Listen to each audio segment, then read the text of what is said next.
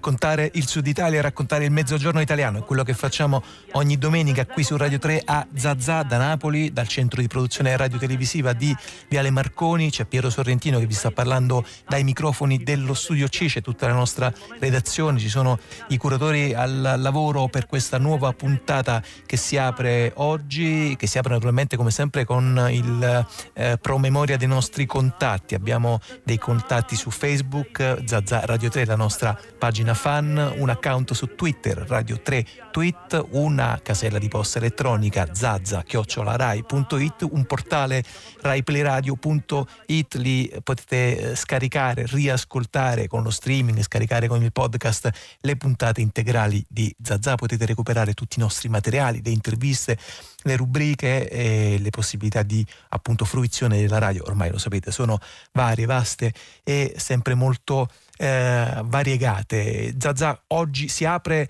raccontandovi eh, a partire da un festival, la seconda edizione del Festival della letteratura, della legalità e della non violenza che si è svolto in questi giorni a Bari, eh, si è eh, concluso appunto eh, lo scorso 12 aprile, eh, ci sono stati studenti coinvolti, ci sono state presentazioni di libri, dibattiti, incontri, letture e confronti, vi racconta una storia beh, che eh, almeno per quel che mi riguarda non conoscevo, nasce da una inchiesta molto ben fatta, eh, come dire, contemporaneamente bella e inquietante, realizzata da una giornalista che ci sta ascoltando nei nostri studi di Bari, ai quali adesso va la linea. Eh, saluto anche Gaetano Presciantelli che ci appunto condurrà a conoscere questa storia eh, inquietante dedicata al sud atomico. Ciao Gaetano, buon pomeriggio a te. Buon pomeriggio da Bari, buongiorno a Marisa Ingrosso della Buon Gazzetta del Mezzogiorno. Buon Benvenuta. pomeriggio e grazie, grazie mille di aver dedicato questo spazio. Ed è uno spazio nel quale io comincerei a sottolineare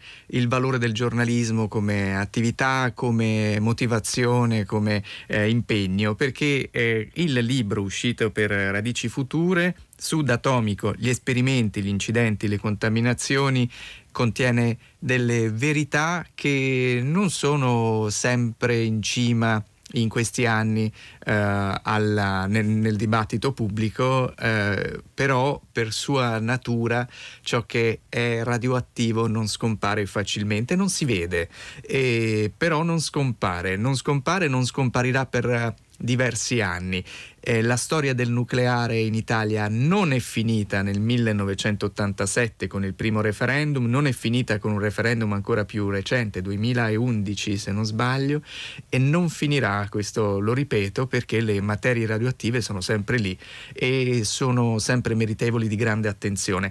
Attenzione rara ultimamente, che però Marisa Ingrosso con il suo lavoro ha deciso di dare, soprattutto per quanto riguarda i materiali radioattivi che sono stoccati più o meno in sicurezza al sud.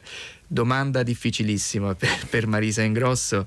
Quanti sono questi materiali? Quanti materiali nucleari ci sono radioattivi ci sono nel sud Italia?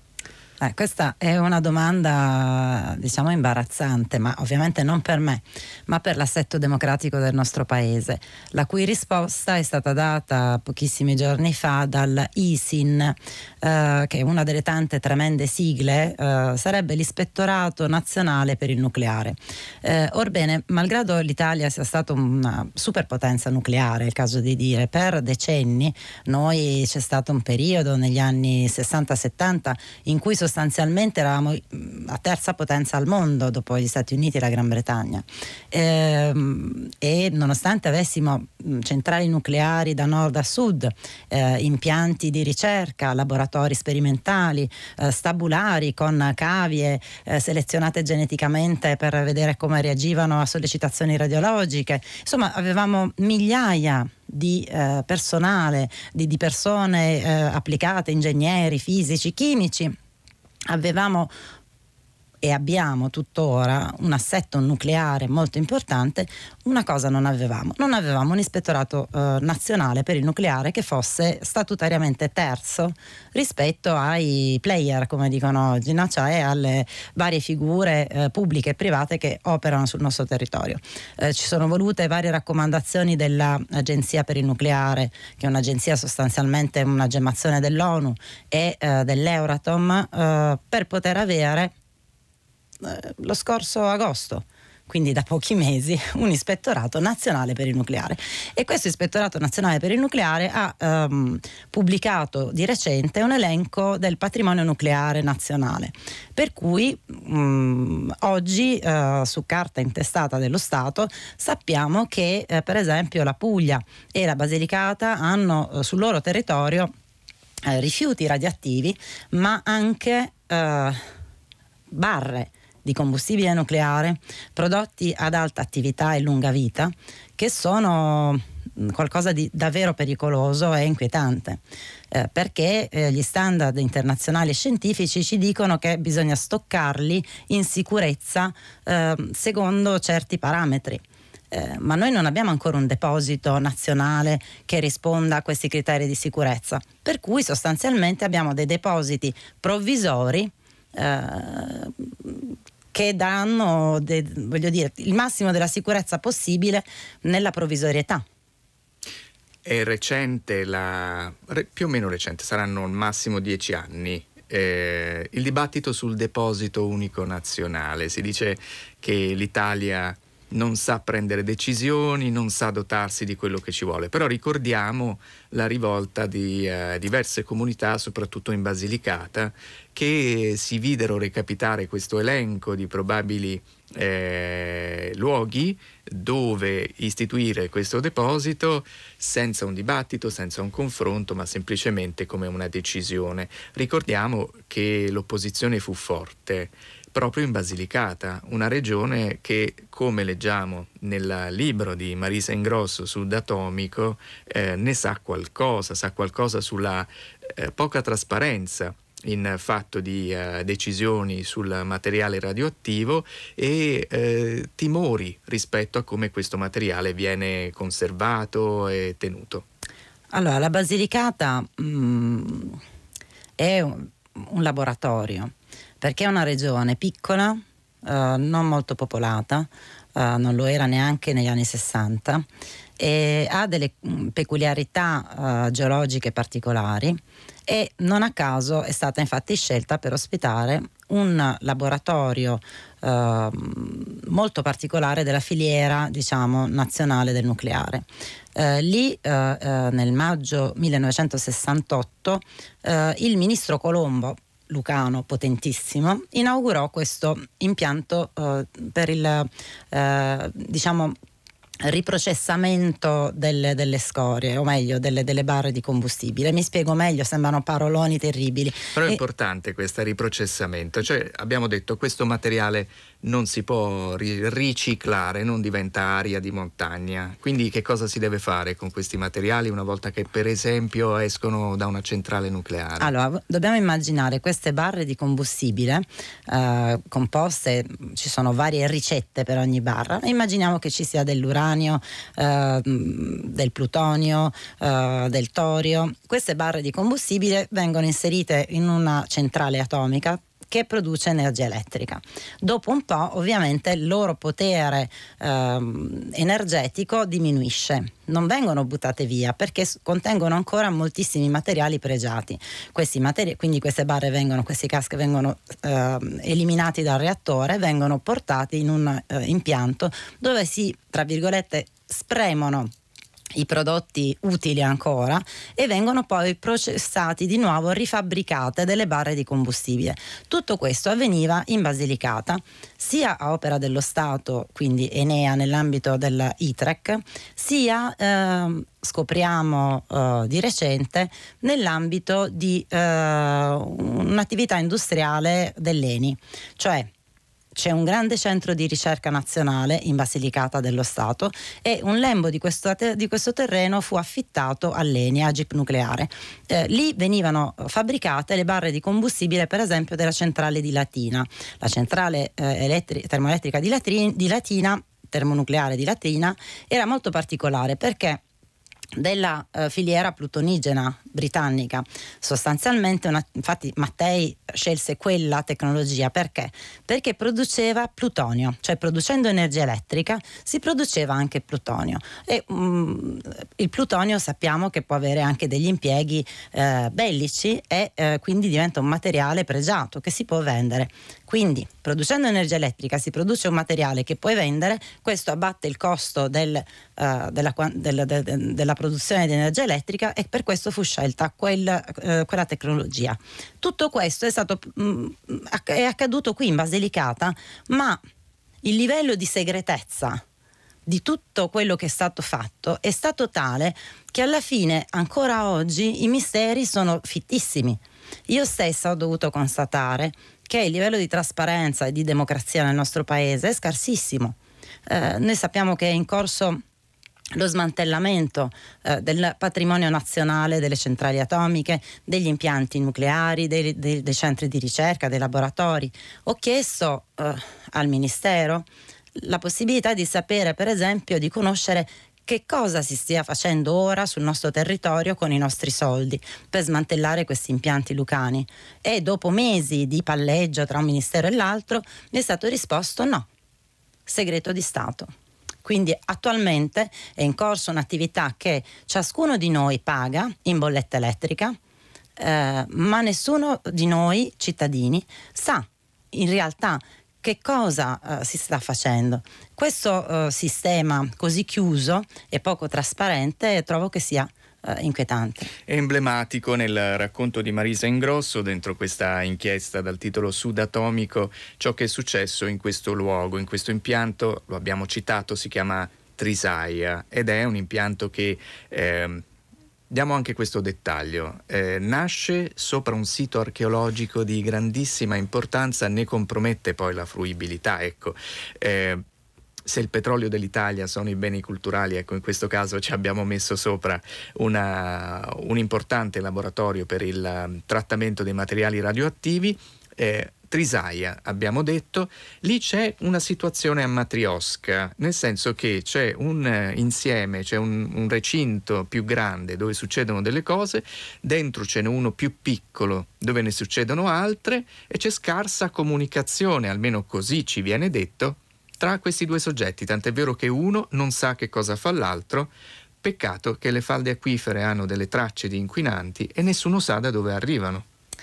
Um è verissimo quello che tu dici, eh, tenendo conto che però come mh, qualunque genere di attività eh, umana industriale, perché poi alla fine questa è un'attività molto complicata, quella del nucleare, ma è un'attività industriale normale, eh, umana, eh, è eh, inserita in un contesto ambientale con eh, punti di contatto con l'ambiente esterno fissi. Per cui, per esempio, in Basilicata noi abbiamo sia un, nell'impianto, quando fu costruito, avevamo sia un impianto di captazione delle acque del Sinni, addirittura inizialmente si scaricava direttamente nel fiume Sinni che passa lì vicino, eh, poi è stata eh, completata una condotta a mare perché è chiaro che l'attività nucleare comporta anche eh, ehm, l'impiego di liquidi che vengono poi eh, trattati ma anche liberati nell'ambiente. Quindi questa condotta a mare portava liquidi radioattivi seguendo una formula detta formula di scarico direttamente nel Golfo di Taranto. Eh, invece ehm, per quanto riguarda le produzioni eh, allo stato aeriforme c'era un cammino alto 61 metri che eh, emetteva queste sostanze nell'ambiente, nell'aria che è successo? È successo che proprio di questi tempi, il 18 aprile se non erro dell'anno uh, scorso, i carabinieri si sono presentati lì per sequestrare eh, proprio quelle, queste vasche di acqua e la condotta a mare. Perché? Perché è stato dimostrato da una serie di uh, analisi anche fatte da um, agenzie per l'ambiente, quindi istituzioni pubbliche, uh, che l'acqua di falda quindi l'acqua buona, quella in profondità nel territorio della Basilicata, che è un territorio ricchissimo di acque, è eh, contaminata. È contaminata da cancerogeni e eh, dobbiamo tenere presente che abbiamo anche dei cancerogeni mutageni presenti lì, cioè cancerogeni che non soltanto possono indurre il cancro nel soggetto, ma anche possono cambiare, eh, indurre modificazioni genetiche anche nella prole. Eh, sequestro eh, con l'ipotesi però investigativa anche di eh, traffico di eh, illecito di rifiuti. L'inchiesta è ancora in corso, ma è anche in corso eh, come dire, il processo di smantellamento di questo centro, sempre però con noi cittadini messi fuori alla porta, è una porta chiusa.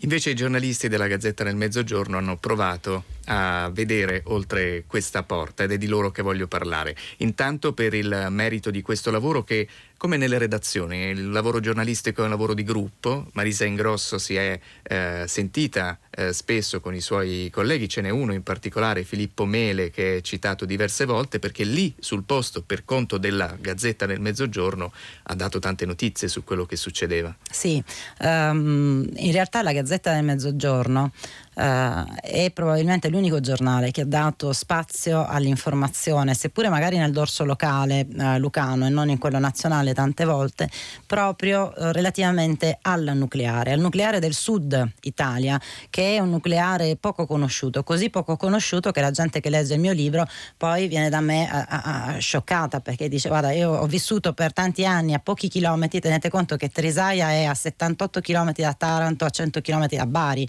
no? quindi siamo parlando di una realtà vicinissima a noi non ne sapevo nulla. Orbene, il nostro corrispondente Filippo Mele ha fatto un lavoro egregio perché ha continuato a seguire passo passo tante, tante storie, incidenti, sversamenti, contaminazioni ambientali, inchieste che si sono sviluppate lì. È evidente che però il nostro lavoro, e lo stesso hanno fatto altri colleghi che si occupano della redazione di Basilicata e anche eh, io stessa e noi qui eh, della redazione di Bari, eh, nella centrale che ci occupiamo del dorso nazionale e internazionale. Eh, è evidente però che i limiti del giornalismo sono anche quelli della contingenza, cioè oggi c'è l'inchiesta, oggi arrivano i carabinieri, oggi ne scriviamo. Viceversa, un'inchiesta come quella per esempio che sviluppo in Sud Atomico permette di valorizzare il lavoro di tutta questa grande squadra della Gazzetta del Mezzogiorno, ma anche il lavoro dei colleghi dell'ANSA. Eh, e anche il lavoro archivistico fatto dalle grandi organizzazioni internazionali eh, per il nucleare. Cioè in Sud Atomico troverete riferimenti a decine e decine e decine di relazioni, quasi tutte in inglese, che sono state archiviate, microfilmate, protocollate e sono però lontanissime sia linguisticamente sia fisicamente dai cittadini paganti italiani. Eh, in Sudatomico questo c'è ed è ovviamente un modo per cucire, rammendare e riscrivere una traccia eh, di un piccolo cammino di, di accertamento della verità che il lavoro giornalistico per forza di cose nella sua contingenza non riesce a fare. Il libro è recente, ma ci sono sviluppi e ce ne saranno perché abbiamo parlato di inchieste aperte da poco e di situazioni che, di cui l'umanità si dovrà preoccupare e occupare ancora. C'è una massima che dice il nucleare è quell'aereo che decolla, vola benissimo, ma nessuno sa come farlo atterrare. E, ehm, c'è un sud e un nord per quanto riguarda il trattamento di questi materiali pericolosi in Italia? Eh, questa è una bellissima domanda. Probabilmente mh, mm, diciamo, la, c'è stata scarsa furbizia editoriale da parte mia nel non aver scritto Nord Atomico perché Beh, inevita- possiamo ancora scriverlo. In, sì certo, inevitabilmente avrebbe avuto probabilmente un, un bacino di lettori più, più ampio, no? però ehm, mi sono concentrata sul Sud per un motivo evidente. Uh, il caso della Cemerad, che è per esempio questo deposito che sta a Statte vicino, vicino a Taranto, Taranto. Esatto, uh, è emblematico. Uh, cioè quello è una, un'azienda che aveva l'autorizzazione per mh, tenere lì a deposito eh, dei rifiuti, dei prodotti radiotossici. Ehm, dopodiché nel 2005 è fallita e noi ci siamo ritrovati ad avere in Puglia per lustri un deposito marcio pieno zeppo di rifiuti altamente pericolosi, altamente pericolosi, ma parliamo di 3.000 fischia ehm, fusti tossici di cui non si sa neanche la provenienza, per cui qualcuno probabilmente ha sottratto del materiale radioattivo, qualcuno l'avrà lasciato. Questo è un, un, sistema che probabilmente è figlio anche di un certo modo di essere sud. Eh, un deposito di questo tipo, mh, mm, da, che io ne sappia, non, non ha uguali. uguali sul territorio nazionale, anche per quanto riguarda la gestione da parte delle amministrazioni locali. Noi vogliamo io e Marisa Ingrosso, ricordare a chi, anche vogliamo dirlo a chi non lo sapesse, i giornalisti della Gazzetta del Mezzogiorno da diverso tempo stanno lavorando praticamente gratis, i loro stipendi sono congelati perché da settembre un'inchiesta ha sequestrato la maggior parte delle quote societarie dell'editore. I giornalisti vanno al lavoro lo stesso perché c'è qualcosa che vale molto, che è il rapporto quotidiano con la verità, con l'informazione e con i lettori. Eh, Zazà si prende un impegno che è quello di eh, stare vicino a questa vicenda eh, della Gazzetta del Mezzogiorno, un giornale che esiste da 130 anni e che non ha nessun motivo per smettere di raggiungere i suoi lettori tutti i giorni. Eh, com'è lavorare in questa situazione, Marisa Ingrosso? Uh, guarda, uh, io ho uh, il grandissimo piacere di fare il mestiere che, più bello del mondo, perché eh, il mestiere che tu ami è per te il più bello del mondo. Um, però devo anche essere molto franca e molto sincera. Mm, questo è il primo caso uh, nella storia d'Italia di un quotidiano sequ- posto sotto sequestro. Probabilmente neanche la legislazione è pronta per gestire un problema del genere, ma di certo il fatto che sia successo al sud, e che uh, noi, io sono tre mesi che, non, che lavoro ogni notte eh, perché voi il giornale lo trovate in edicola al mattino ma perché noi abbiamo lavorato la notte eh, senza stipendio eh, e lo faccio veramente con grandissimi sacrifici che chiunque ha avuto delle difficoltà nella propria vita può immaginare ehm, e con grande ehm, serietà e senso di responsabilità insieme a tutti gli altri. Se continuiamo a farlo è soltanto per un motivo, perché crediamo fermamente che ogni cittadino, a maggior ragione in questo sud che è realmente dimenticato, nei fatti dimenticato. Voglio ricordarvi che i nostri figli non avranno mai la possibilità da Bari di venire a Napoli con l'alta velocità a studiare all'università tornando la sera. Viceversa, se andiamo al nord, questo c'è. Cioè il fatto di non avere queste possibilità infrastrutturali è un danno vero. Ecco, c'è anche un danno vero all'infrastruttura culturale. Noi, del, giornalisti della Gazzetta, stiamo facendo tutto il nostro meglio perché questo patrimonio, che è di tutti, non nostro, possa salvarsi. Vorremmo che il tessuto imprenditoriale e politico e le istituzioni della Puglia e della Basilicata e forse non solo si occupassero di noi ancora con più energia. Anche perché i lettori non vi mancano e questo perché? Perché avete lavorato bene, generazioni di giornalisti hanno lavorato bene alla Gazzetta del Mezzogiorno. Grazie a Marisa Ingrosso, ricordiamo il titolo del libro di cui abbiamo parlato, Sud Atomico, gli esperimenti, gli incidenti, le contaminazioni. Grazie anche a Leonardo Grasso e Paolo Galante per averci seguito in eh, regia. La linea torna a Napoli.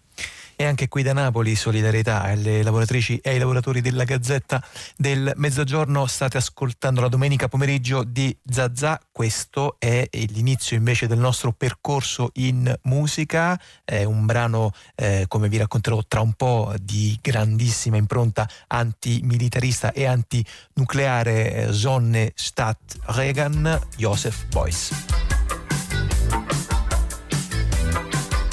Dem Land, das sich selbst zerstört und uns den Way of Life diktiert.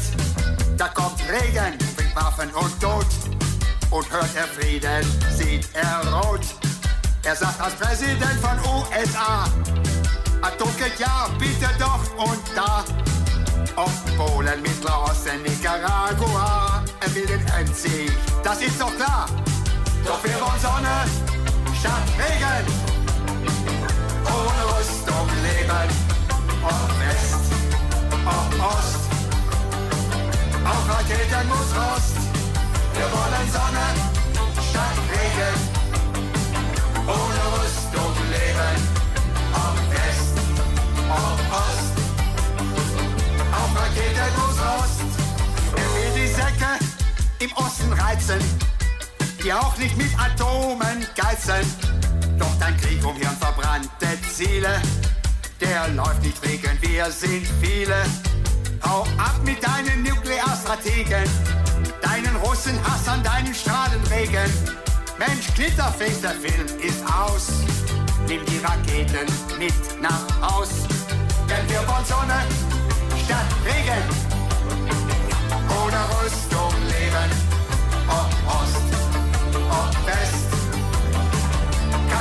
sicher die West. Wir wollen Sonne statt Regen. Ohne Rüstung leben. Ob Ost, ob West. Kalten Krieg an die Fest. Dieser Regen kommt als Mann der Rüstungsindustrie. But the people of the States don't want it nie. Und den wahren Frieden wird's erst geben, wenn alle Menschen ohne Waffen leben. Wir wollen Sonne statt Regen, ohne Rüstung leben. Ob West, ob Ost, auf Raketen muss Rost. Wir wollen Sonne statt Regen, ohne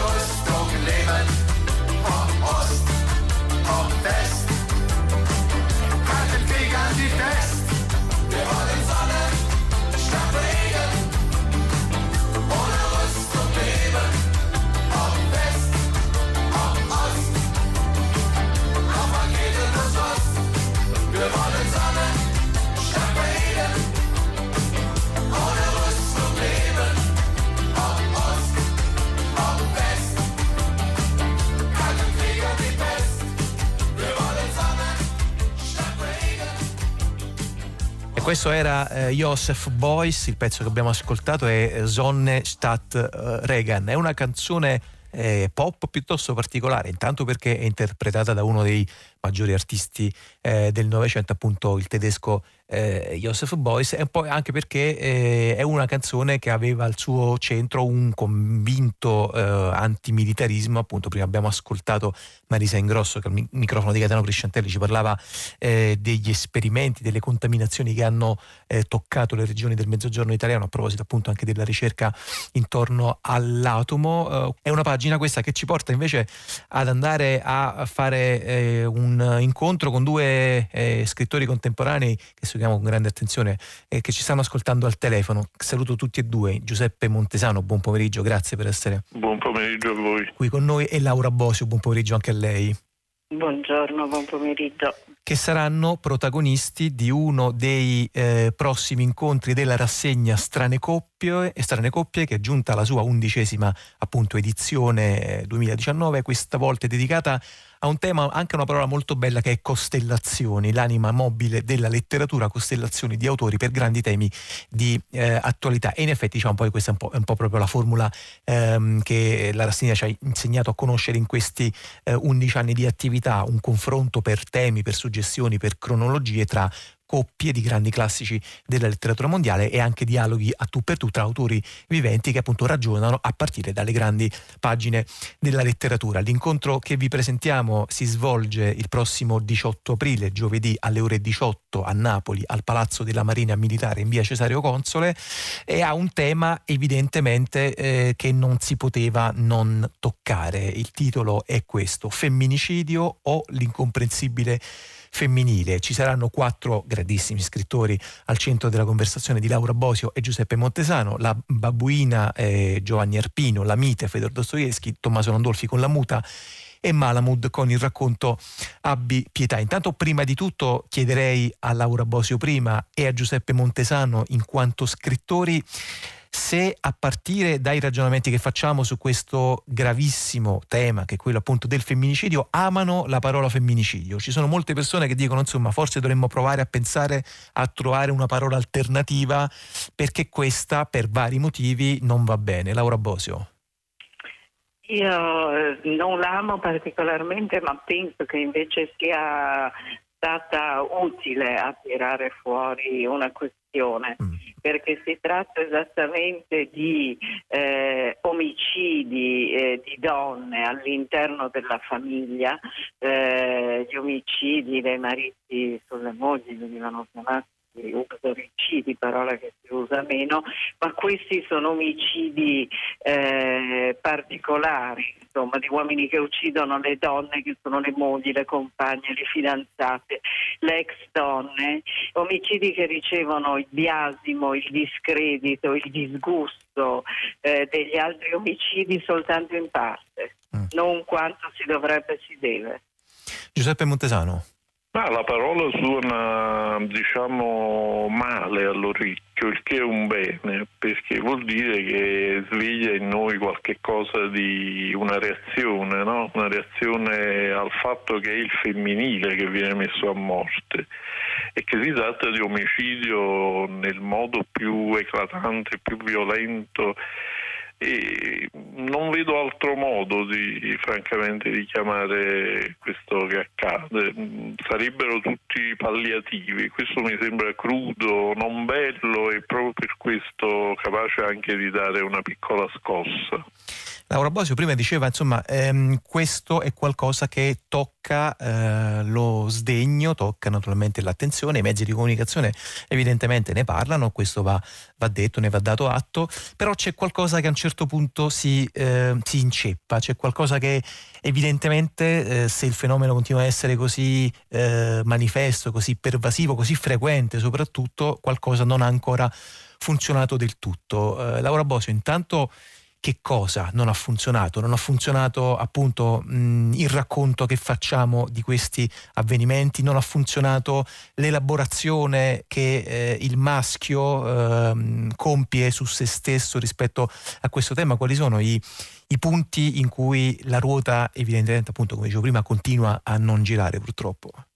Eh sì, certo che il racconto viene fatto è ancora eh, parziale o ancora non, non, preciso. Per esempio si sente parlare spesso eh, di raptus sì. rispetto a questi omicidi eh, e invece sono omicidi eh, preceduti da minacce, da violenze, da richieste di aiuto eh, che molte volte vengono sottovalutate eh, e quindi al di là di proclami che a volte sono elettorali bisogna capire chi si impegna a fare cosa. Eh, per esempio i centri antiviolenza eh, sono ancora pochi sono mal finanziati, eh, le denunce alla polizia a volte sono eh, non, giudicate, non giudicate sufficienti nella stessa giornata sulla famiglia di Verona ho sentito il portavoce in un'intervista televisiva dire eh, diciamo subito che noi siamo contro la violenza sulle donne eh, eh, c'è bisogno di dirlo, vorrei vedere, eh, certo. vorrei vedere, viene da rispondere. Giuseppe Montesano.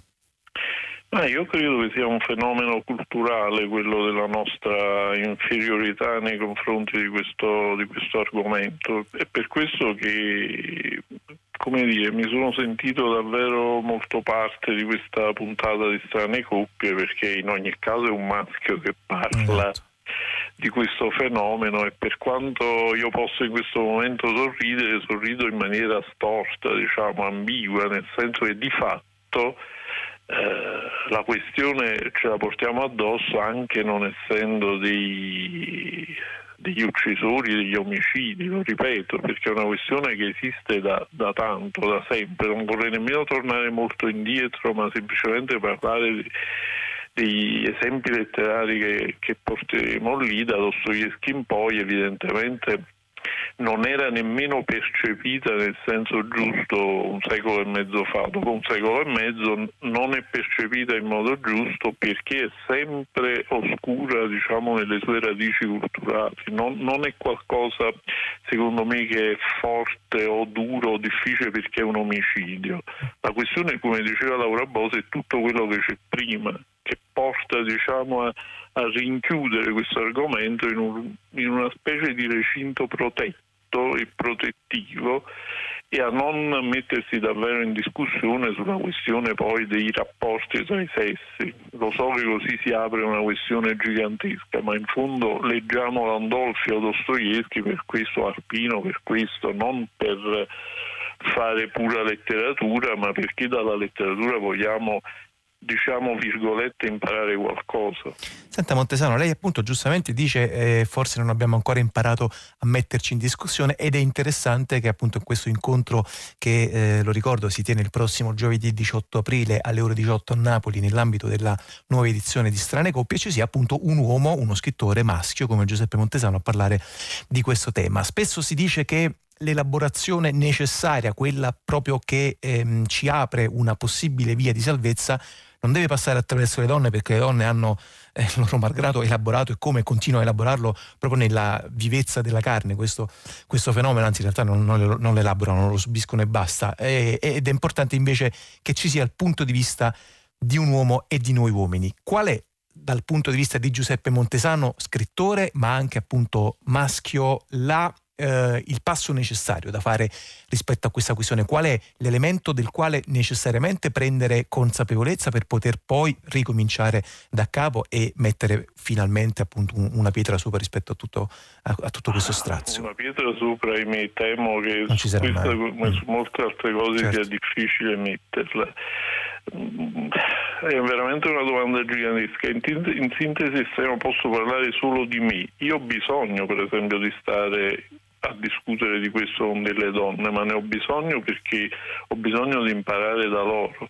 È molto semplice questo, cioè è semplice e radicale. Io non penso di essere sempre stato sensibile a temi del genere, a queste cose nella maniera giusta, perché la mia educazione, come quella di tutti, è un'educazione totalmente sbagliata da questo punto di vista, soprattutto quella di una generazione che non è giovanissima. Cioè io metto in discussione proprio l'intero sistema educativo nel quale siamo stati formati ma proprio totale, da- da- dai punti di partenza minimi alle influenze materne del passato, che anche esse entrano in questo sistema diciamo, di esclusione, è molto complessa la cosa e quindi eh, è vero che come dire, forse è un'eccezione, forse è giusto, non è giusto, non è importante. Io ripeto, abbiamo bisogno noi maschi di imparare proprio dalle donne. Non, non la vedo diversamente, di avere anche proprio una forma di umiltà radicale che al contrario di quella forma di presunzione radicale e tra l'altro ereditata che abbiamo portato fino a questo momento avanti, volenti o nolenti, non è una cosa semplice, non è affatto semplice secondo me. Umiltà radicale, diceva Giuseppe Montesano. Laura Bosio, quali potrebbero essere eh, gli altri eh, pezzettini con i quali eh, la donna, le donne, il punto di vista femminile può contribuire a un ripensamento appunto eh, invece del, fondamentalmente del patriarcato, insomma adesso uso una espressione che significa tutto e niente, ma eh, per legarmi appunto al discorso che stava facendo Giuseppe Montesano adesso. Eh sì, certo, eh, ma anche le donne hanno bisogno, hanno bisogno di una riflessione profonda per quanto subiscono anche nella storia, sulla loro pelle quello che accade. Molti uomini che uccidono le donne scelgono donne in condizioni di dipendenza perché cercano da loro approvazione e qualsiasi critica da parte delle donne scatena aggressività. Eh, molti uomini cercano rapporti fusionali eh, e appena la donna si sottrae eh, un poco a questa fusione di rapporti cercando eh, una propria individuazione, una propria, eh, un, un proprio spazio all'interno del rapporto, creano, scatenano violenza spesso sono mossi da forme eh, direi di invidia perché si nutrono, sono uomini che si nutrono dell'energia eh, altrui e dell'energia delle donne con cui vivono. E le donne eh, eh, vivono a volte senza denunciare all'interno di questi, di questi vincoli traumatici. Sì, E spesso poi le appunto... donne hanno bisogno di fare, di fare una riflessione sul rapporto con, eh, con i loro uomini. Mm, mm, No, in effetti poi diciamo poi il tema appunto è, è- questo e, e si invelenisce anche quando invece poi sappiamo quanto spesso le donne invece denuncino e come e quanto invece queste denunce spesso passino Ah, per la gran parte delle volte sotto. Sì, esatto, esatto. Laura Bosio, molte grazie, grazie a lei, grazie a Giuseppe Montesano. Non abbiamo ancora toccato, non abbiamo toccato la parte letteraria del vostro incontro, appunto prima citavo i nomi di Dostoevsky, Arpino, Tommaso Landolfi e Malamud, ma un po' l'abbiamo fatto anche per non eh, svelare troppo, per lasciare spazio al pubblico che verrà ad ascoltarvi a Napoli il prossimo giovedì 18 aprile alle ore 18 al Palazzo della Marina Militare in via Cesario Console, appunto nell'ambito della nuova undicesima edizione della rassegna eh, Strane Coppie a cura di Antonella eh, Cilento che ci porta in questa parte del nostro pomeriggio ad ascoltare la musica di eh, Michelangelo Giordi, questa è Fenesta Vascia.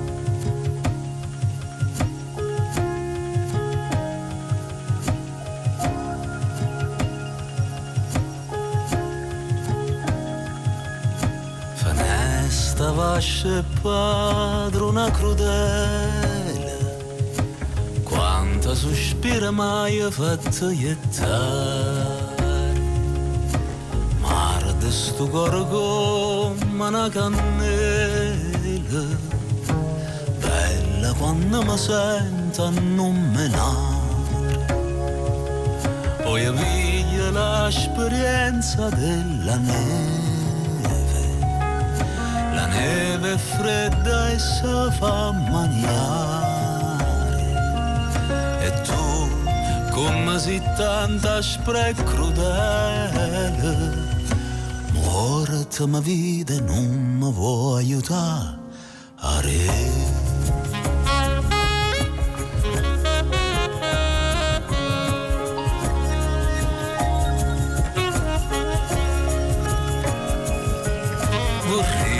diventare un picciotto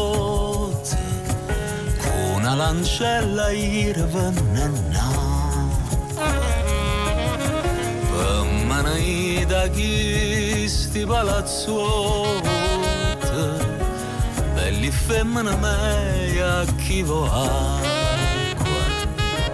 S'affacciano nella dall'ancoppa stu n'innegava nell'acqua e io le rispondo con parola accorte sulla grama d'amore e non ne ha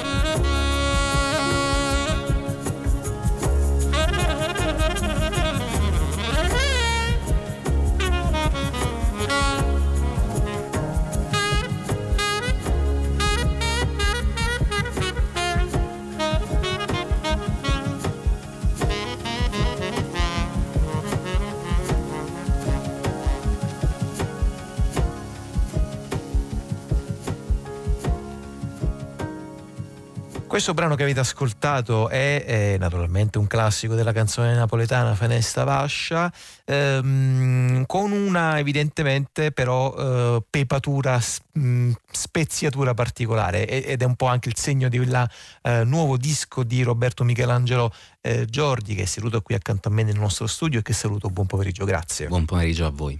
che ha appena pubblicato un nuovo disco, praticamente Roberto credo l'altro ieri, no? La- Sì, sì, venerdì è Ven- uscito. venerdì è uscito questo, questo album che è il sogno, il sogno di Partenope. Allora, ci sono molte cose da dire sulla tua attività musicale, sulla tua produzione musicale. La prima cosa dalla quale partirei, non so se è una delle cose non rilevanti nel tuo percorso, è che questo disco che ho qui sul tavolo, appunto Il sogno di Partenope, è un disco mh, che hai realizzato con un'etichetta francese. Sì, um, per la Disc Dome for LAN eh, perché vivo a Parigi, quindi vivo un po' di tempo in Francia, a Parigi e quindi ho trovato un'etichetta che era interessata insomma alla- al mio disco e al mm, discorso sulle canzoni napoletane e quindi è andata così.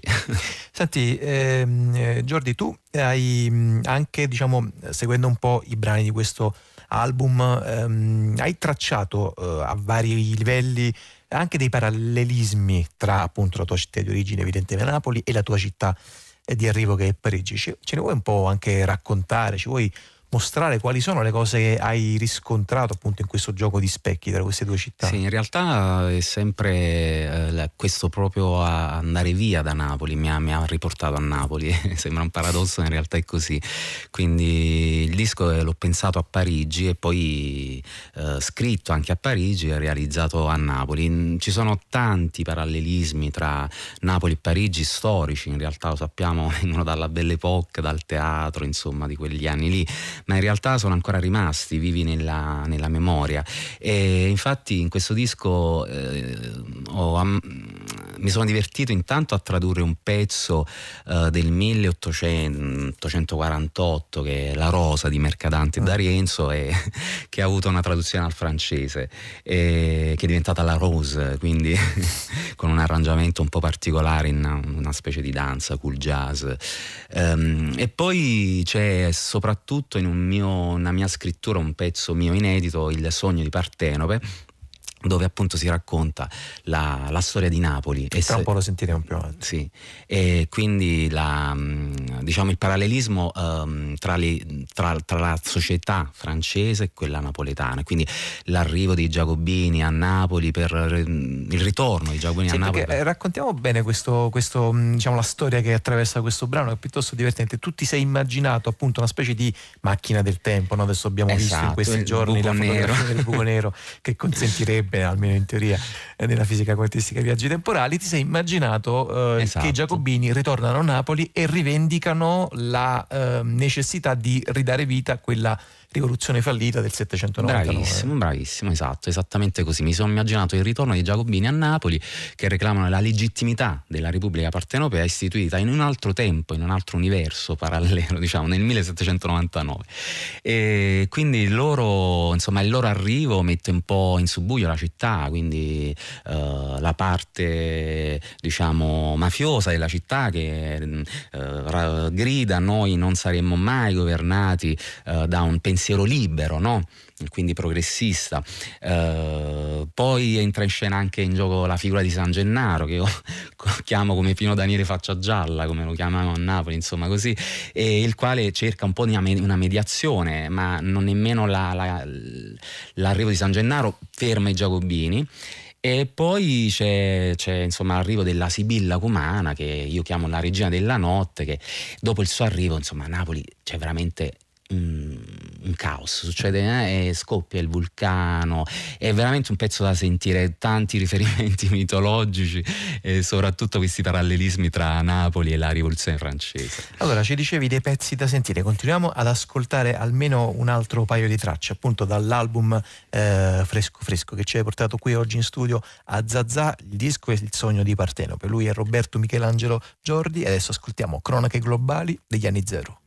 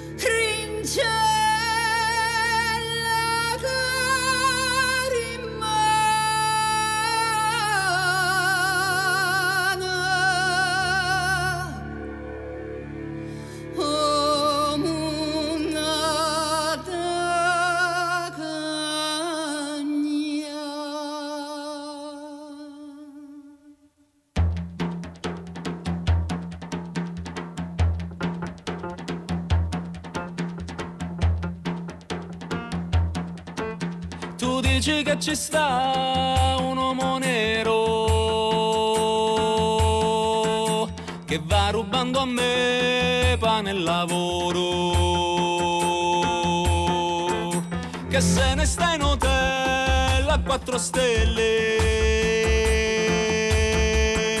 e campa come un re sulle mie spalle.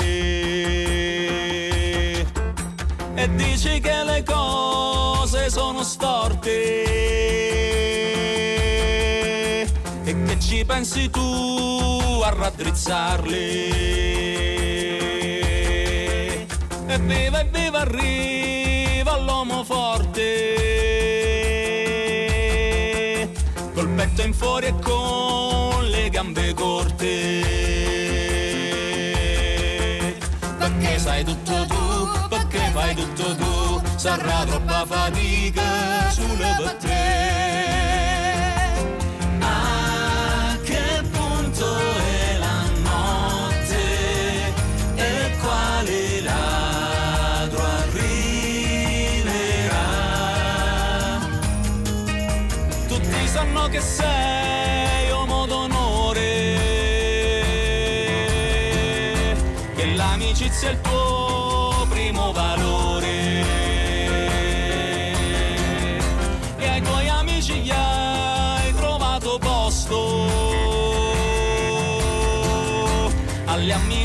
amministrazioni e al catasto.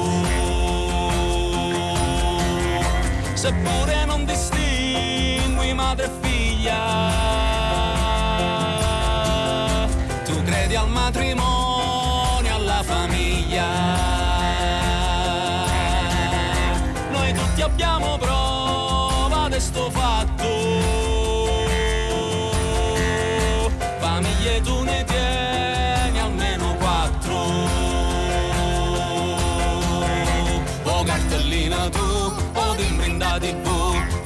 askadula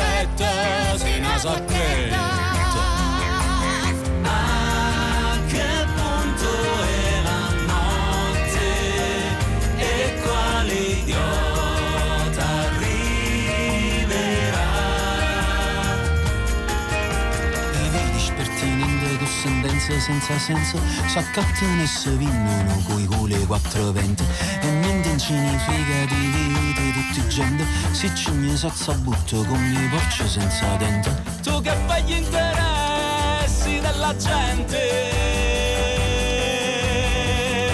la gente delle lobby e delle banche.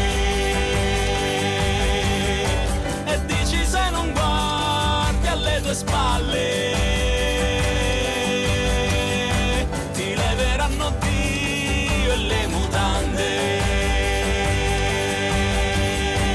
O furto SPA o conto in Svizzera. Con una pistola in culo stiamo sicura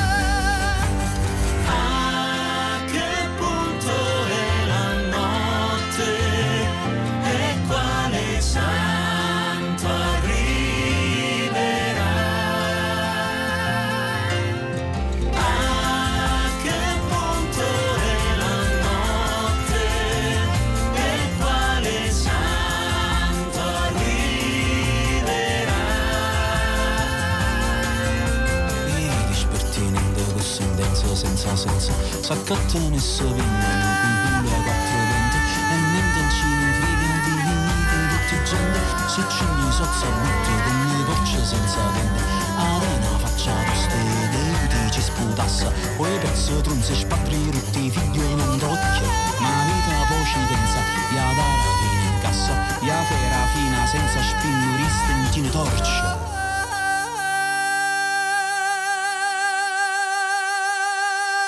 Lui è Giordi, questa che avete appena ascoltato è Cronache Globali degli anni zero che è compresa nel nuovo album intitolato Il sogno di eh, Partenope, appunto uno dei eh, brani inediti in un disco invece che ehm, sostanzialmente Giordi diciamo, nasce da eh, canzoni dell'antico patrimonio appunto classico napol- napoletano e però anche quando ci proponi e proponi ai tuoi ascoltatori dei brani inediti eh, scritti da te interamente, comunque evidentemente appunto ascoltavamo una tammurriata a quella tradizione non puoi non guardare. Esatto, infatti sì, è un disco su Napoli, nonostante ci siano tre inediti, sono tutti tre inediti, sono, rimandano a Napoli per, per storia, lingua, sonorità, tradizioni, infatti come questa qui che abbiamo ascoltato, che in realtà è proprio un ca- è la melodia del canto a figliola, c'è una citazione chiara del canto a figliole, della tammurriata della zona vesuviana. eh, con Tu un sei testo- originario, no, di- Io sono originario di Somma Vesuviana, sì, insomma della zona vesuviana, con un testo risposto a, appunto in italiano ehm, un po' di critica. No? In realtà è simpatica la cosa perché in, queste, in questa musica popolare,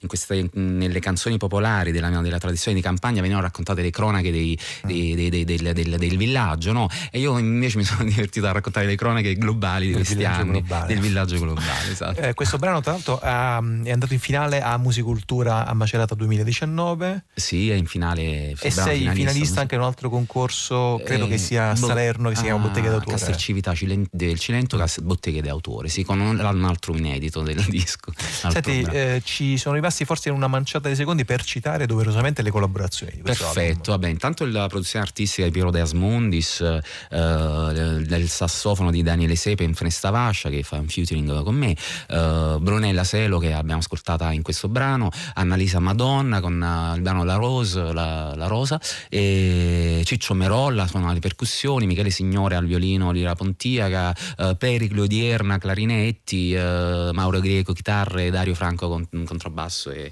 e Francesco De Cristoforo Duduc, tanti altri insomma. Va bene, va bene, molte grazie. Grazie a Jordi grazie. grazie per averci portato appunto questo suo nuovo, nuovissimo di Zecca album che si intitola Il sogno di Partenope e il brano con il quale adesso ci salutiamo è proprio il pezzo che dà il titolo al disco. Lui è Jordi, questa è Il sogno di Partenope.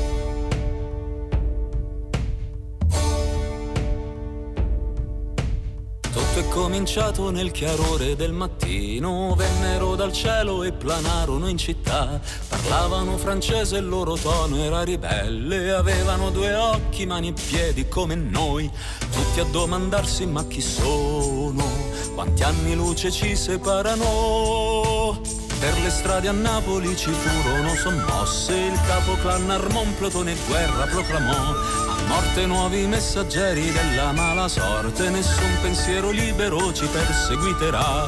I giacobini sarono i vessilli, in coro cominciarono a cantare. Enfant de Partenope, terre de corruption, nous partons en Europe, la révolution.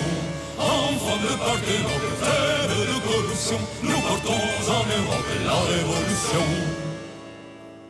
Le spade al laser fecero un'enorme mattanza, nessun'arma terrestre tenne testa a quelli là.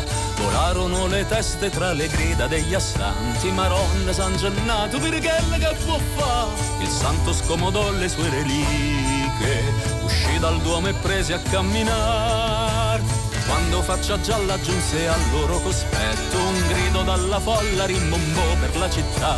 Lazzari e baroni invocarono l'indulto, noi simma brava gente, si menavolo paesa. Nessuna grazia mai vi accorderemo, senza conoscenza né virtù. Superstition, vive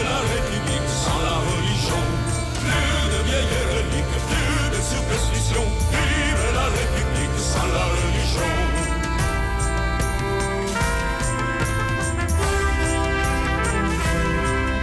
Salì da un altro buio la regina della notte, sputando verità sul popolo e le sue idiozie. Dal mare giunse in groppa al vento che soffiò si forte, in piazza grande si chinò e un urlo defecò. Le rinni poi riaccesero il vulcano, la pilli lava tutto venne giù.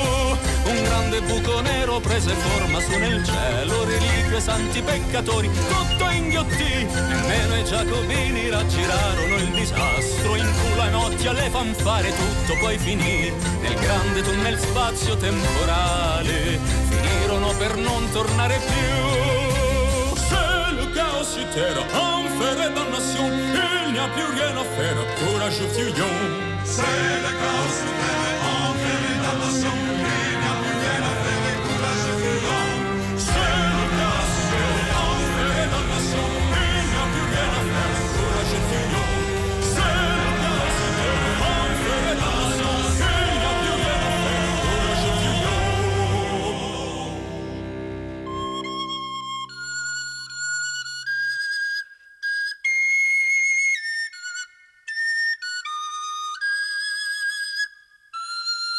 Partenope in riva al mare immersa nel suo sogno, lambita dalle onde, schiuse gli occhi e si destò.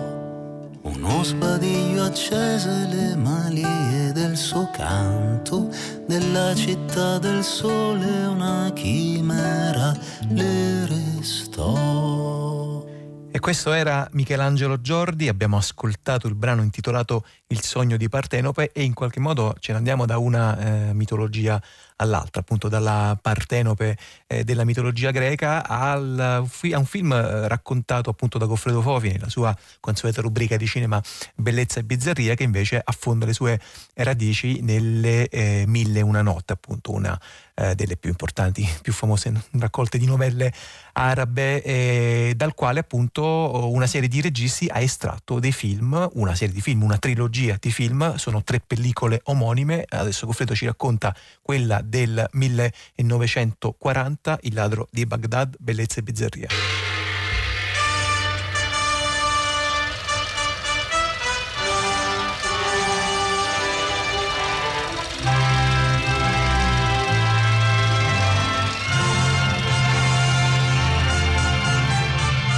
Il ladro di Baghdad di più registi, Michael Powell, Ludwig Berger, Tim Whelan e certamente anche William Cameron Menzies.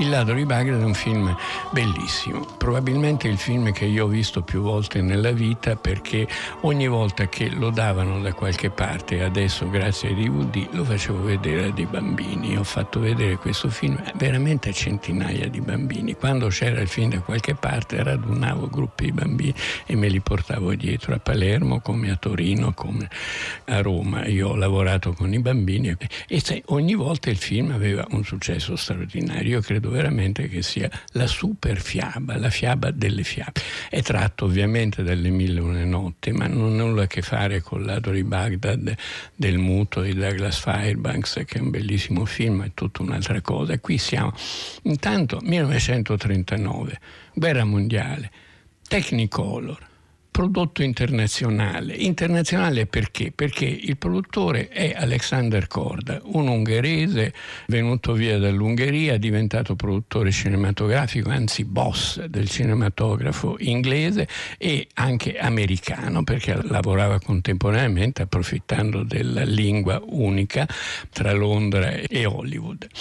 Korda era anche una sorta di magnate che aveva una sua famiglia, Vincent Corda il musicista Zoltan Corda un aiuto regista, poi regista, eccetera. insomma era una tribù si portava dietro le sue attrici, il suo, il suo, mondo e riuscì a Londra a mettere in piedi una delle grandi organizzazioni cinematografiche a cui si deve la storia del cinema inglese. Però quello che il film ha di curioso, pensiamo alla data 1939, è che Corda ungherese, ripeto, di origine, si porta dietro e attira a Londra dei talenti straordinari del cinema di altre parti del mondo, di altre parti d'Europa. L'Europa in guerra, il nazismo, No?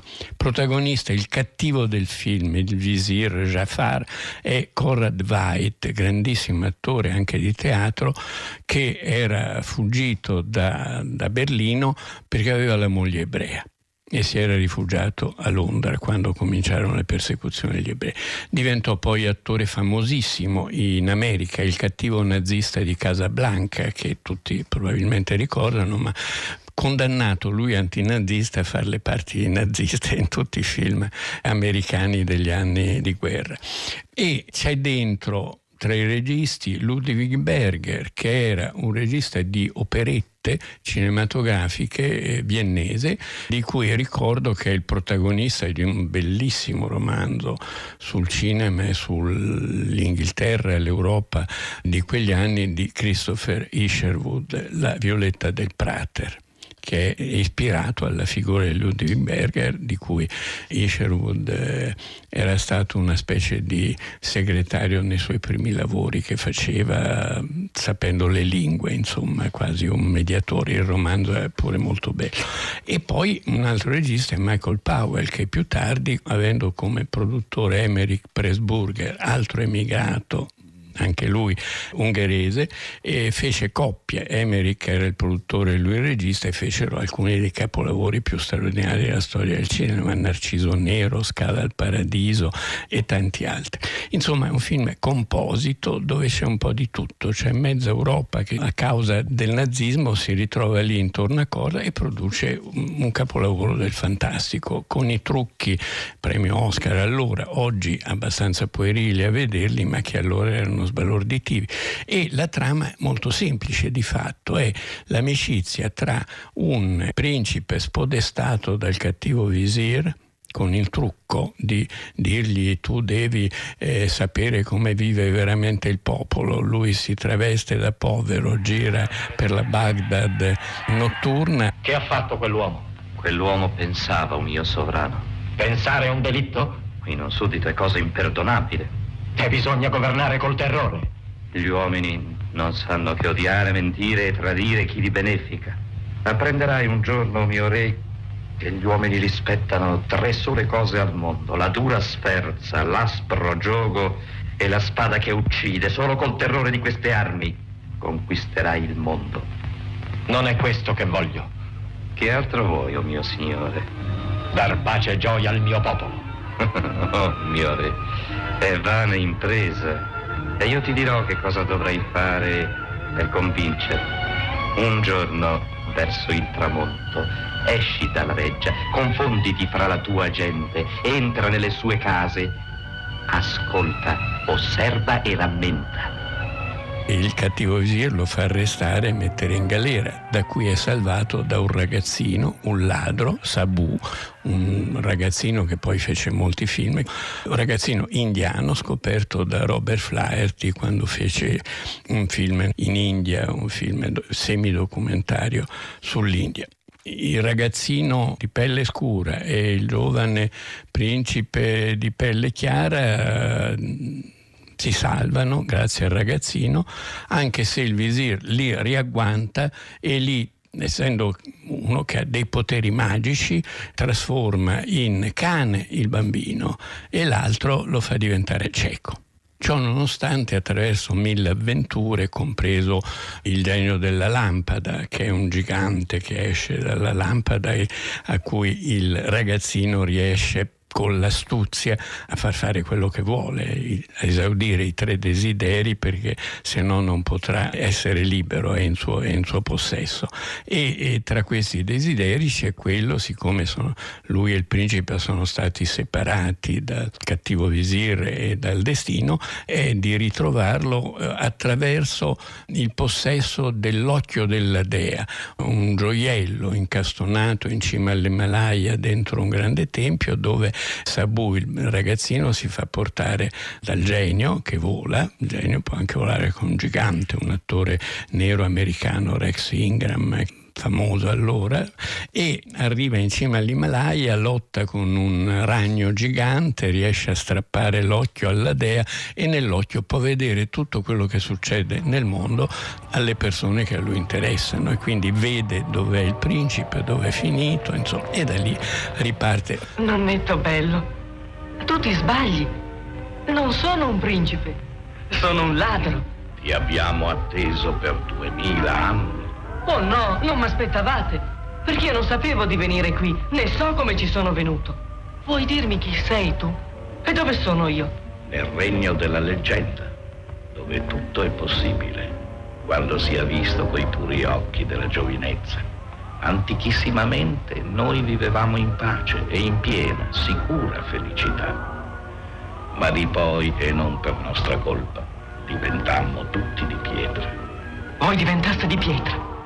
Ci pietrificò l'orrore per il male fatto dagli uomini che cessarono d'essere i fanciulli e di credere nella bellezza dell'impossibile. Ma quando, come adesso, torna fra noi il cuore di un fanciullo, noi rididiamo. Per questo tu, cuor di fanciullo, sarai il mio successore. Ecco, vieni con me ruba ai saggi eterni che vivono nel, nell'Empireo, saggi della cultura ovviamente musulmana, araba, saggi siamo sempre dentro le mille e una notte, ruba quasi col loro beneplacito un tappeto volante. Col tappeto volante riesce ad arrivare a Baghdad mentre stanno il cattivo visir sta per far ammazzare il giovane principe, salva il giovane principe, uccide eccetera eccetera. C'è la rivoluzione in piazza. Sulla base di tutto questo la gente si ribella contro il visir, insomma tutto finisce in gloria, però finisce con il giovane principe restaurato con la sua giovane sposa e lui il bambino costretto in vestiti di lusso e non più con il suo straccio intorno all'inguine e basta, che soffre di tutto questo e il principe dice al popolo sarà lui il mio erede, eh, lo faremo studiare, diventerà saggio, eccetera. Questa è l'idea di studiare, scappa via, zompa sopra il tappeto volante e se ne fugge verso, verso l'Eterno e verso altre avventure. Insomma. Popolo mio, tutto io devo ad Abu e quando sarà adulto lo creerò mio gran visir.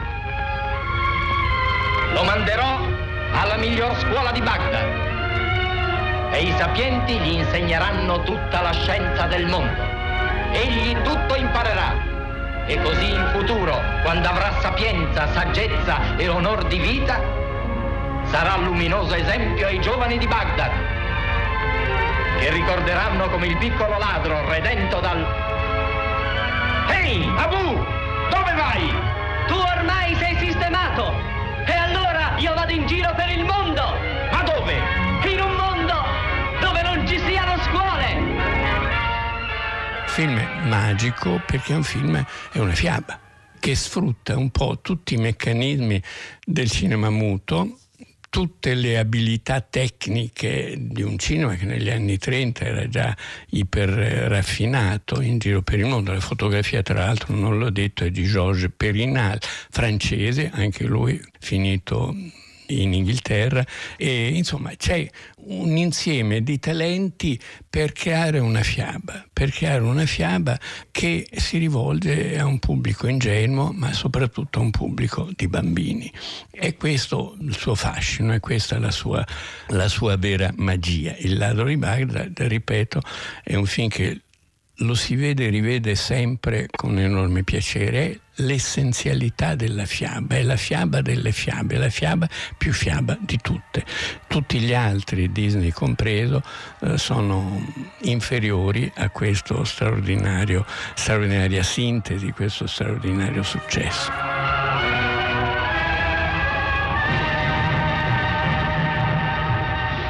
Beh, sorprende abbastanza pensare che ehm, questo film di cui abbiamo appena ascoltato il racconto Il ladro di Baghdad eh, da Goffredo Fofi eh, sia appunto di Fofi il film, ce lo confessava proprio in apertura di questo ascolto Goffredo, il film che ha più visto in tutta la sua carriera di, eh, di mangiatore di film, avrebbe detto Enzo, Enzo Ungari, insomma anche un motivo appunto per ascoltare questa puntata, oltre che eventualmente ad andare a recuperare questa pellicola il cui racconto trovate come sempre scaricabile e riascoltabile sul nostro sito raiplayradio.it, ci sono eh, appunto i podcast, c'è la possibilità di sentirlo in streaming, c'è tutta appunto la rubrica bellezza e bizzarria di eh, cinema di Goffredo Fofi che ci porta in questa parte del nostro pomeriggio ad aprire un'altra pagina, un'altra pagina di eh, musica, Franco Ricciardi, Amor senza cor.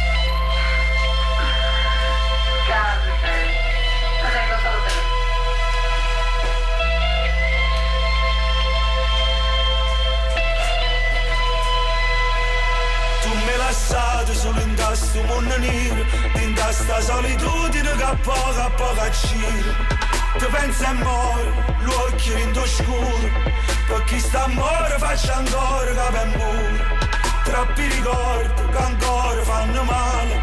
Si stato in fama, amore, si stato in fama Te ne si chiude senza manca una parola. Tuo cielo tu mi cancellato solo che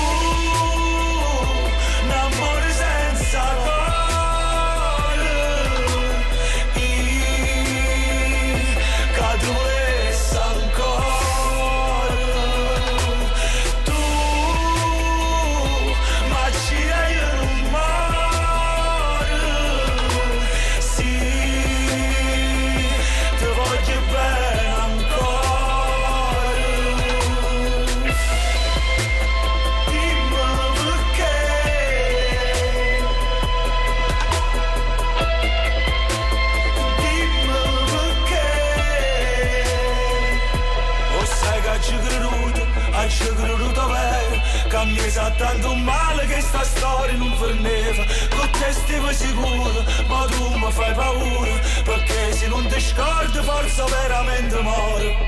Troppi ricordi che ancora fanno male. Si stato infame amore si stato infame te ne si chiude senza manca una parola. A rindo cielo tu mi cancellato solo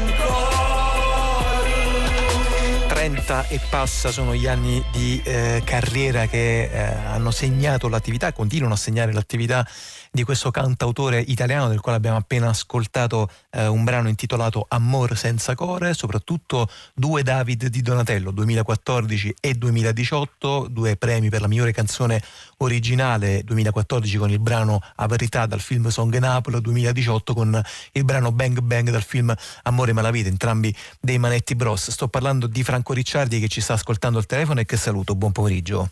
Buon pomeriggio a voi, come state? Noi stiamo bene Franco, molte grazie. Tu stai bene, Beh, sai, immagino sì, sì. mh, pieno Sì, di, come dire, anche adrenalina perché tra un po', Eh, sì. tra poco più di una settimana sei di nuovo in scena a, a Napoli al Teatro Cilea. Eh, Intanto esatto. se vuoi ricordarci Teatro perché Cilea. e per quale l'occasione.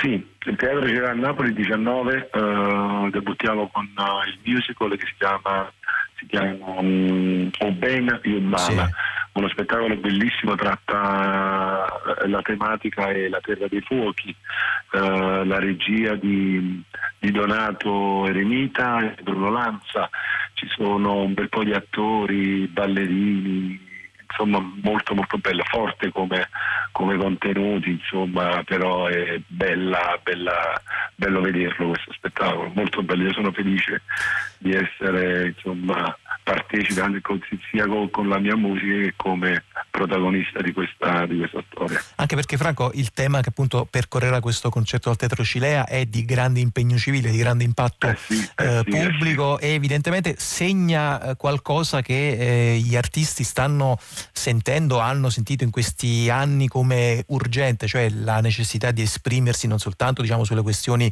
classiche che attraversano le canzoni, ma evidentemente qualcosa che tocca le vite di, eh, di Ma tutti noi e soprattutto degli abitanti di certe regioni del sud Italia. Ma sì, ma sì, io l'ho sempre fatto, insomma, io, io cerco di raccontare, eh, di- essere tra virgolette, insomma, un po' un portavoce di chi non ha voce.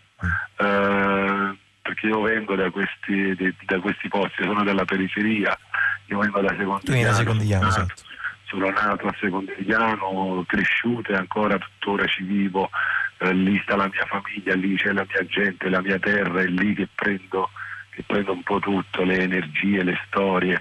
Io ascolto molto gli altri, sto, sto tanto con la gente, insomma sto a contatto veramente sempre, perché poi la vivo, la vivo a 360 gradi la città, la- perché amo proprio insomma, fermarmi con la gente che mi riconosce, eh, o per una foto, per una chiacchiera, per eh, qualsiasi è bello, insomma. Senti Franco, Eh, hai, detto, hai- detto Secondigliano, appunto il tuo quartiere di origine, La, la- la zona, il posto della città di Napoli nel quale continui tuttora a vivere. Secondigliano è anche la quinta delle eh, fiction, della fiction di Gomorra. Il Eh, brano sì, che abbiamo la ascoltato prima, che è Amore senza cor, è uno dei pezzi che sta nella colonna sonora Sì, della quarta stagione. Sì, sono- quest'anno ce ne sono due, anzi tre, eh, perché i primi due sono già andati, che nella prima puntata il primo episodio ci stava Capisci a me, il secondo episodio c'è stato Amore senza cuore, invece nella, non mi ricordo se è l'ottava o la decima puntata, ci sta un altro brano ancora che è Madama Blu. Senti Franco, tu che appunto ehm, da un lato partecipi a una creazione di tipo artistico e, di, e di finzione come appunto la serie Gomorra e però contemporaneamente proprio in quelle stesse strade, in quello stesso quartiere ci vivi, quindi non è che eh, lo vivi soltanto attraverso la mediazione del No, linguaggio artistico. Ehm, Come vivi se c'è diciamo una scissione da questo punto di vista oppure come vivi soprattutto le polemiche annose che investono ogni volta eh, Gomorra, la, la realtà che è inventata, la realtà che nasce dalla finzione. sì, io credo che la città, proprio la periferia, non è quella, quella raccontata da, da, da Gomorra. Si sa insomma che, che una serie è, è tale, è, insomma, non è quella la, la realtà, insomma, fortunatamente non è quella, la periferia è cambiata, insomma, è cambiato un po' tutto il sistema. Voi anche grazie alla rete. La rete è stata, è stata una grande alternativa perché ha globalizzato un po' tutto quanto. Oggi non c'è più la mentalità settoriale insomma, del settore, eh, capito? O- oggi, oggi è tutto globalizzato, è tutto unificato grazie alla rete. Oggi i giovani, eh, un giovane di Scampia è simile, è simile a un giovane di Milano, di, di Bologna, insomma. Senti Franco, uguali. quando si parla di rete eh, si parla non soltanto della rete internet, ma evidentemente in quei quartieri si parla anche di rete di associazioni, di centri di volontariato che eh forse sì. suppliscono un po' no, la mancanza di, di pezzi di Stato da quel punto di vista. Ma lo Stato sì, insomma, c'è stato, insomma, viene, viene, viene un po', se vuoi, un po' accantonato, insomma, perché poi come tutte le grandi metropoli, eh, essendo una grande metropoli, Napoli, mh, non è che è facile arrivare, perché la periferia è sempre quella che arriva un attimo dopo, eh, qualsiasi cosa arriva sempre un attimo dopo, però fortunatamente la città eh, è rinata, insomma, Napoli, Napoli oggi ha tutta un'altra faccia, insomma, al di là delle cose che dicono, perché io poi la vivo, la città, e ti posso dire che la, che la mia città, dico così perché mi sembra, la sento mia, perché la vivo, la città è cambiata, insomma, fortunatamente da un decennio, insomma, io la, la- la vedo proprio, insomma, ha un cambiamento, ha avuto un cambiamento radicale, una città che oggi eh, insomma, funziona di più al di là delle cose che possono dire, perché uno cerca sempre di mettere il positivo, perché io sono proprio per indole, sono uno positivo, perché credo che con la positività si possa arrivare, perché è finito il, il periodo di, di piangersi addosso, Certo. insomma. Certo, è chiaro, tu Credo dici- prima- l'occhio, insomma, quando tu eh, parti con come si dice, con un pensiero positivo, perché in tutto c'è il positivo e il negativo, il bicchiere bisogna capire come lo vedi, se lo vedi mezzo vuoto e mezzo pieno. No, ma Io- poi mi, mi pare Franco che diciamo anche proprio la tua storia testimonia della possibilità di mh, poter appunto vivere e nascere in certe zone evidentemente svantaggiate, disagiate e poter però invece fare carriere importanti, appunto dicevo soltanto prima due cose, due David di Donatello per la tua, per la tua attività. Molte grazie Franco Recciardi per essere stato qui con noi. Voglio ricordare soltanto di nuovo l'appuntamento al Teatro Cilea di Napoli, 19 aprile con eh, il musical di Franco Ricciardi O Ben e O Male. Adesso di Franco Ricciardi ascoltiamo un altro pezzo, questa è Non Sposata.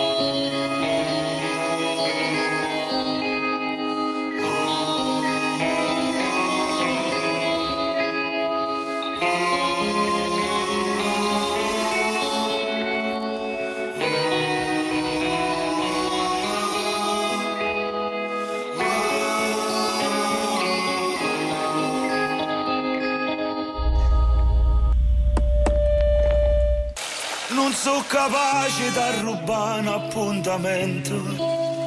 Quando ti fermi per parlare non tieni tempo. Poi non mi tu ti hai mandato un regalo. Me l'hai tornata a rete senza la rapì. Non sto sciupando sera che telefonato. E mamma tu che mi risponde che li ha Ci provo ancora, non mi sono rassegnato.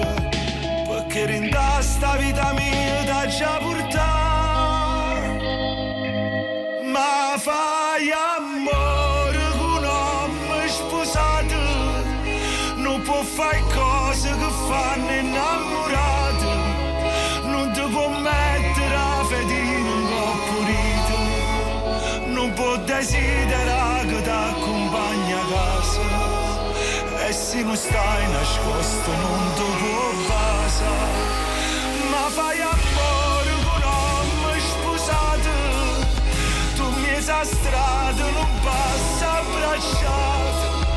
Non ci può dire a tua mamma che va bene. Non potrà si di sposa in da chiesa. Perché un amore che mai niente ti può dare.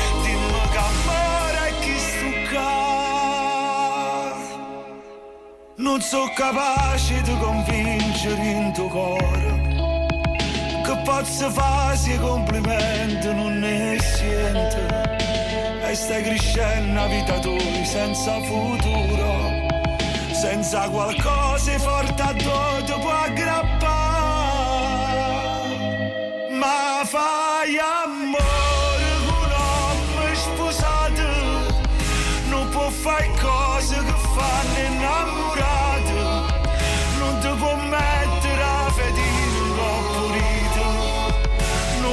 desiderare che ti accompagni a casa.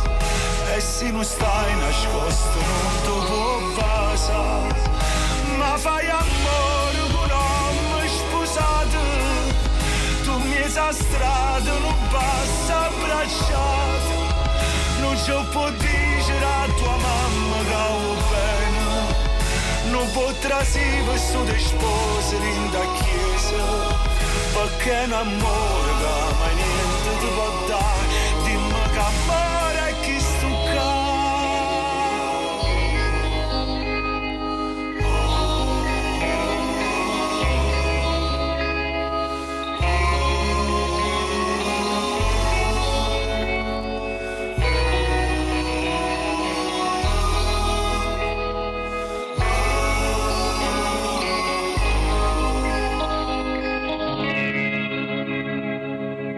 dalla musica di Franco Ricciardi, quella che abbiamo appena ascoltato qui a Zazà, era eh, il brano Non Spusata, ce ne andiamo ad aprire un'ultima pagina di questa nostra domenica pomeriggio, ampia, larga, dedicata alla poesia. È un eh, tema, un argomento che naturalmente percorre in maniera costante tutto il palinsesto di Radio 3. Noi oggi proviamo a vedere eh, i modi, molti, diversi, vasti, variegati, attraverso i quali la poesia oggi, mentre stiamo parlando, è un corpo vivo, è qualcosa che non si dà una volta per tutte, è qualcosa che si evolve, che muta, che trova nuove forme, nuovi sensi, nuovi significati. Lo facciamo proponendovi eh, due tra le molte evidentemente possibili strade che si possono eh, seguire da questo punto di vista. La prima ehm, la racconta Lello Voce che ci sta ascoltando al telefono, poeta, scrittore, curatore di collane di poesia, ma ci arriviamo tra un po', intanto lo saluto. Buon pomeriggio Lello Voce, grazie. Buon pomeriggio e grazie di avermi invitato. E saluto anche qui in studio una poetessa, oltre che animatrice culturale qui a Napoli molto attiva che è Rosanna Bazzano. Buon pomeriggio Ciao, buon pomeriggio a tutti. Grazie per essere qui perché entrambi appunto sono qui per eh, presentarci dai loro rispettivi punti di vista, ehm, sensi, possibilità nuove appunto legate ai versi, alla poesia. Rosanna Bazzano intanto è una, appunto lo dicevo qualche secondo fa, una poetessa che ha fatto una cosa che i poeti fanno da sempre e probabilmente faranno per sempre, cioè tradurre altri poeti. Lei lo ha fatto eh, in una modalità piuttosto particolare eh, che le chiederei di raccontarci, a partire da una lingua straniera intanto che il russo, da una poetessa grandissima che è Anna Akhmatova, eh, proponendola, riversandola in napoletano. Intanto chiederei a Rosanna Bazzano da dove è venuta questa sua scelta, questa sua spinta, questa scintilla a eh, appunto riproporre, ritradurre in dialetto Anakmatova? Allora, mh, innanzitutto dobbiamo dire che la traduzione in dialetto a Napoli parte da lontano, cioè stiamo parlando che una delle prime traduzioni è stata La Gerusalemme liberata, tradotta da Gabriele Fasano nel Seicento.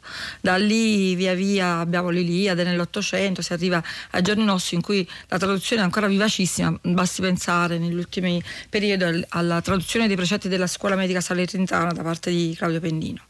Quindi eh, mi sono messa in un solco eh, che è già collaudato. E perché si traduce in napoletano? Perché ehm, la lingua eh, si presta ad avere nuove soluzioni, a nuovi spunti. Forse in un tempo si traduceva perché i parlanti napoletani erano più dei, degli italofoni se pensiamo al 600.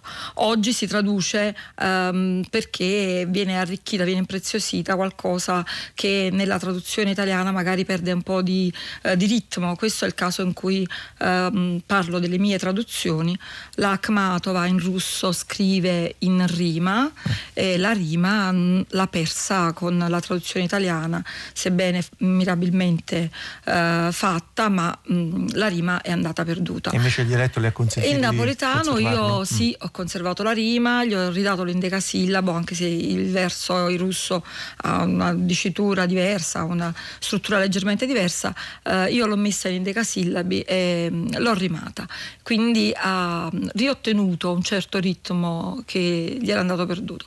E si è prestata bene perché la Akhmatova è una donna di grande verve.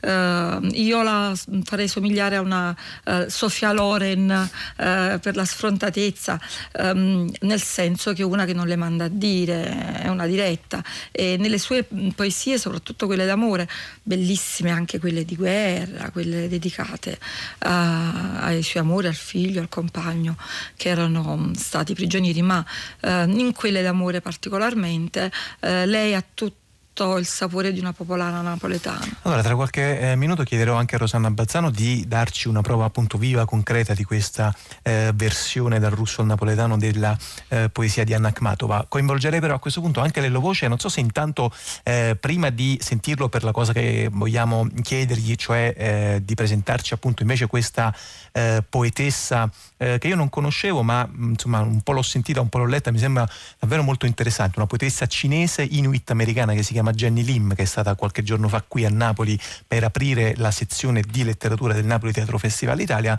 Eh, volevo, dire, a, volevo chiedere appunto alle Voce, intanto se ha voglia di intervenire proprio su questa questa questione eh, diciamo, mh, di grande eh, tradizione, oltre che di grande discussione, cioè della traduzione, della traduzione da una lingua all'altra, della traduzione anche in dialetto. È appena stata pubblicata, appena, appena cominciato le pubblicazioni, una collana da Quadlibet eh, che eh, cura Giorgio Gamben, una collana di poesia Bellissimo. bilingue, esatto, Lello Voce sicuramente la conoscerà, sono stati pubblicati intanto tre primi titoli, Pasolini, Zanzotto e un poeta come Francesco Giussi, insomma evidentemente Lello Voce è qualcosa cosa continua a muoversi e continua a muoversi anche con grande interesse se un editore eh, continua evidentemente appunto anche a investire in una collana di poesia che forse è considerata qualcosa di nicchia, che vende due copie, ma insomma non so neanche quanto sia vero poi tutto questo.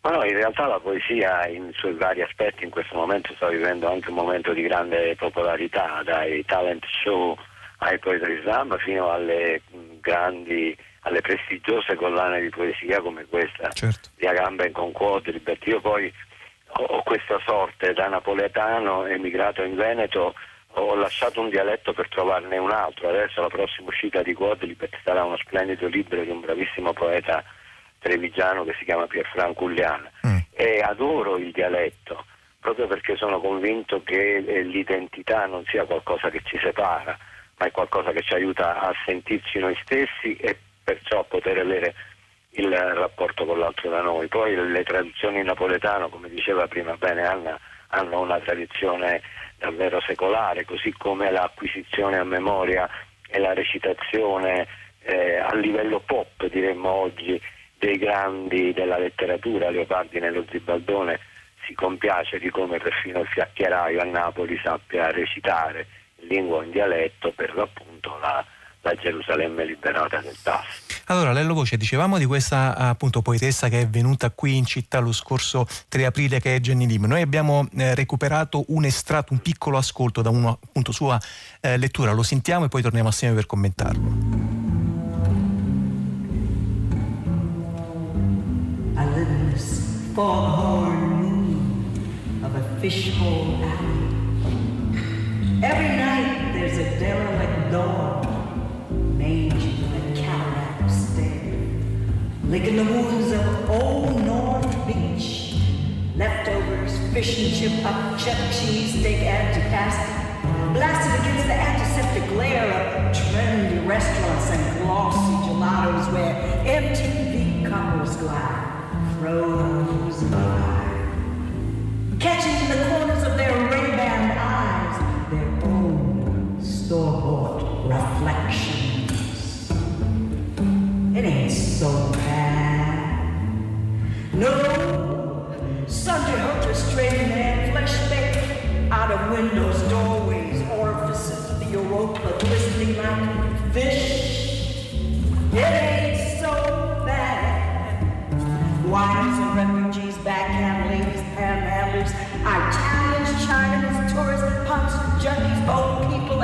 Runaways converging on this teeming waterhole where the corporate buffalo rolls, where the corporate buffalo rolls.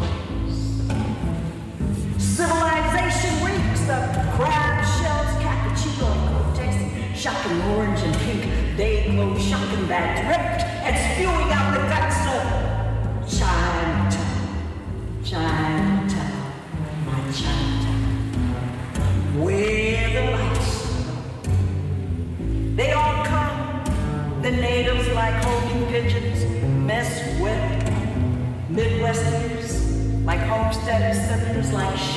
sailors, East Coasters like fugitives. Through the fog-laden cable cars, plummeting over Russian Hill backyards and narrow chopstick alleyways where tourists eat cheap chop suey and snap moon-faced babies wide-eyed on their models' backs out of curiosity.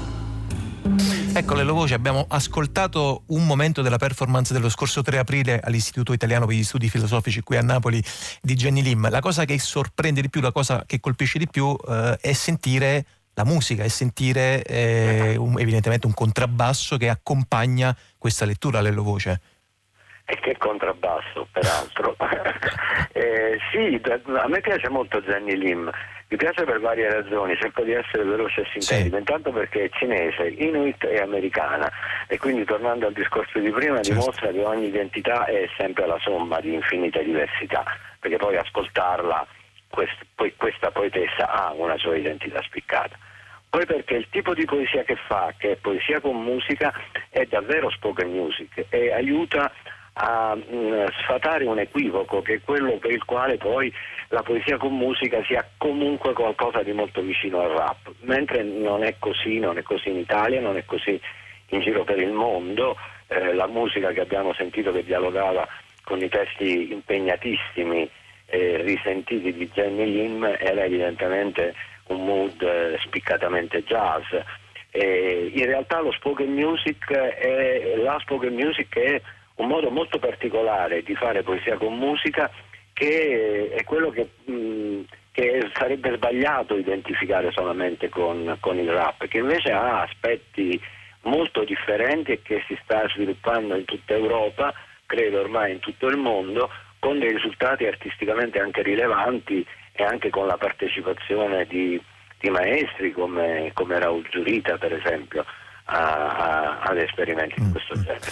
Allora, eh, cominciamo, a, anzi continuiamo in realtà a vedere, a sentire come eh, la poesia appunto viene poi declinata, rideclinata, riformata sotto eh, varie appunto pelli. Abbiamo ascoltato adesso Jenny Lim che veniva accompagnata appunto nel suo esperimento di jazz poetry. Vediamo invece Rosanna Bazzano come, lo dicevamo prima, ha eh, rivoltato, riportato in dialetto napoletano i versi originali russi di Anna Akhmatova.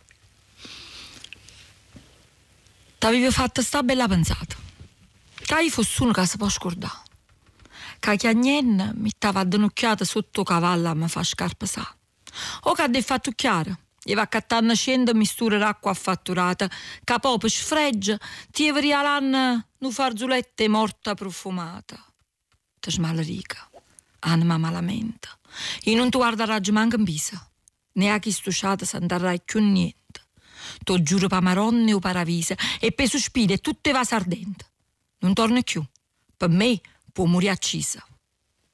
Allora, questa era eh, Anna Akhmatova secondo Rosanna Bazzano nella sua versione in dialetto eh, napoletano. Questa in originale evidentemente era una poesia di eh, amore arrabbiato, mi pare sì, di capire.